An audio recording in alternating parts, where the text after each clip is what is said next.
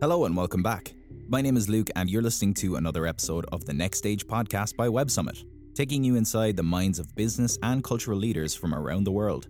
It's Wednesday, and every Wednesday we're looking at some of the best and brightest minds that Web Summit has to offer. So sit back, relax, and listen in as we hear from the leading minds and industry giants from all over the planet.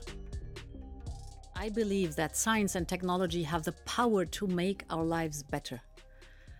I learned this in my previous life when I studied to become a medical doctor. Technology saves lives. For example, robots can help to perform high precision surgery that used to be too risky. Or artificial intelligence can help identify cancers that used to go undetected. And new vaccines could put an end to the pandemic and gradually free us from this virus the impact of the so called deep tech in our lives is more visible than ever before. Because of the pandemic, we saw years worth of innovation and digitalization in the space of just a few weeks. Businesses of all kinds have digitalized all or parts of their operations, from production to sales and customer care, and thanks to this, they are surviving the lockdowns. People who had never even ordered a pizza online have got used to all sorts of online services.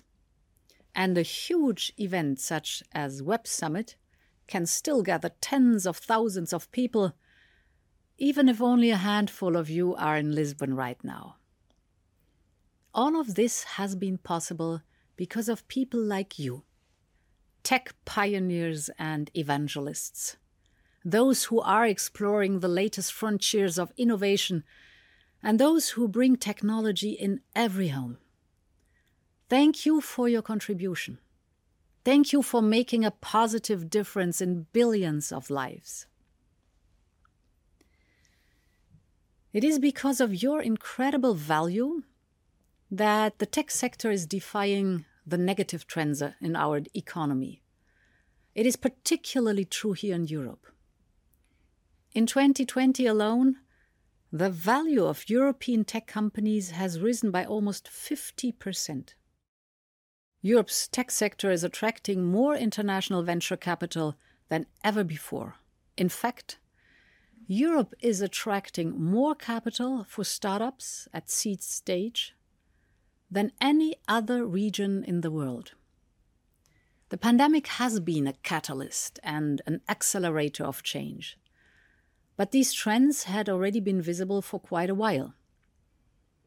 In the last five years, the value of European tech companies has quadrupled. Europe has the highest number of top artificial intelligence scientists who are publishing their research in the best journals across the world. And there are more software developers here than in the United States. A handful of European startups, born in the early noughties, have become global leaders in their field. And the alumni of that first class have given birth to a new generation of companies across the continent. Europe's tech sector is coming of age, and Europe has all the potential to be a global leader in the next wave of digital transformation. And yet, we're still punching below our weight. For years, our digital businesses have dealt with way more obstacles than their competitors in other parts of the world. On the one hand, gaps in infrastructure, and in the digital skills of our workforce and lower investment. On the other hand, regulatory complexity and bureaucratic barriers when trying to scale up beyond national borders. As a result, too many European startups have left our shores in order to grow. And today I would like to talk about how we are changing this so that the 2020s can finally be Europe's digital decade. First, New public investment.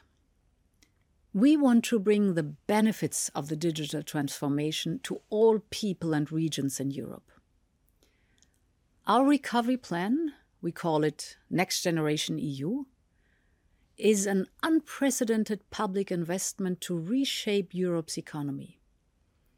It is worth 750 billion euros, and 20% of it will fund digital investment. So, Next Generation EU will help small businesses take up the latest technologies that are already available on the market. We will invest in the power of industrial data. 80% of data that our businesses collect are never used. And this is such a waste of a precious resource. So, we will promote common data spaces particularly in strategic sectors such as healthcare or energy. This will create innovation ecosystems where universities, companies, and investors and innovators can have access to data and collaborate. To support this, we want to power up our digital infrastructure. We will invest in a new generation of European microprocessors and supercomputers that will stretch the boundaries of both performance and energy efficiency. And we will bring high speed connections to all corners of Europe with 5G, 6G, and fiber. Next Generation EU can upgrade Europe's infrastructure physically and virtually.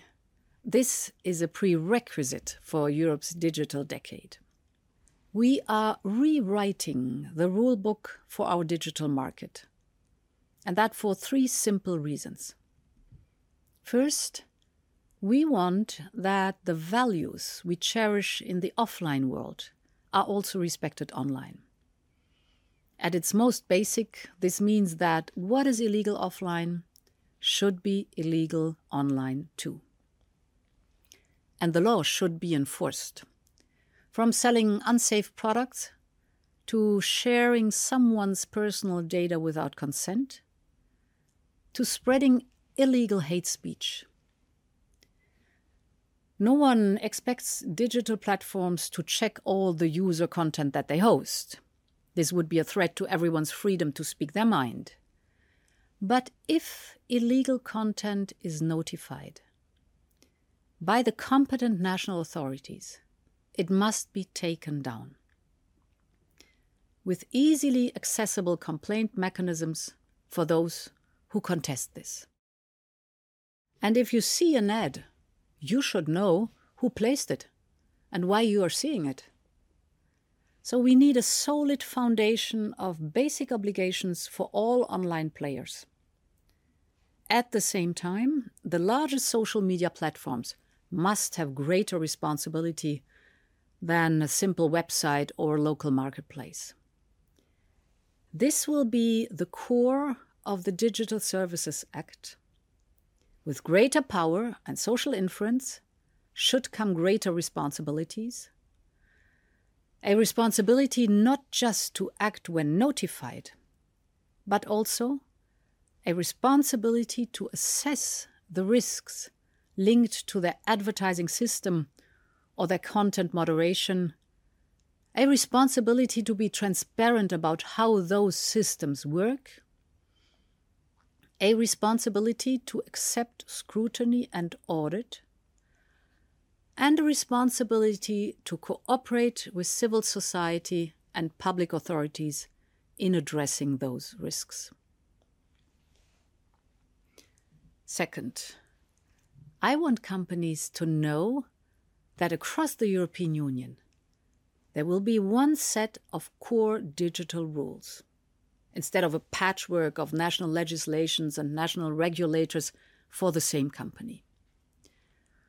When a Portuguese startup scales up beyond uh, the Portuguese borders in other European countries, it should not have to adapt to a whole new set of procedures and constraints.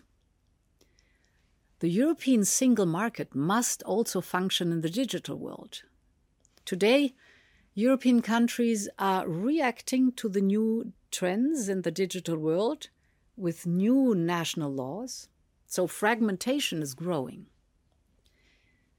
Our Digital Services Act and the Digital Markets Act will change this. We are creating a single baseline set of rules for all digital businesses from Lisbon to Lapland. And finally, I believe in the power of free enterprise. I believe in an economy where we all play by the same rules and we all have a fair shot. All companies should be able to compete on a level playing field, and it shouldn't matter whether they are the first to get on the pitch or newcomers. Big digital platforms, from search engines to social media and online stores, have made our life in lockdown much more bearable. They have allowed companies to stay afloat.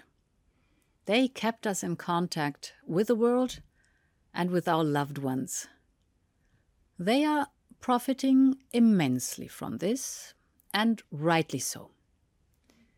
But in a free market, it shouldn't be up to a private actor to decide if another company can access the market and build its own success. Platforms cannot be the new Leviathan with the Digital Markets Act, we are setting some basic boundaries to the power of gatekeeper platforms. For instance, they shouldn't discriminate in favor of their own services.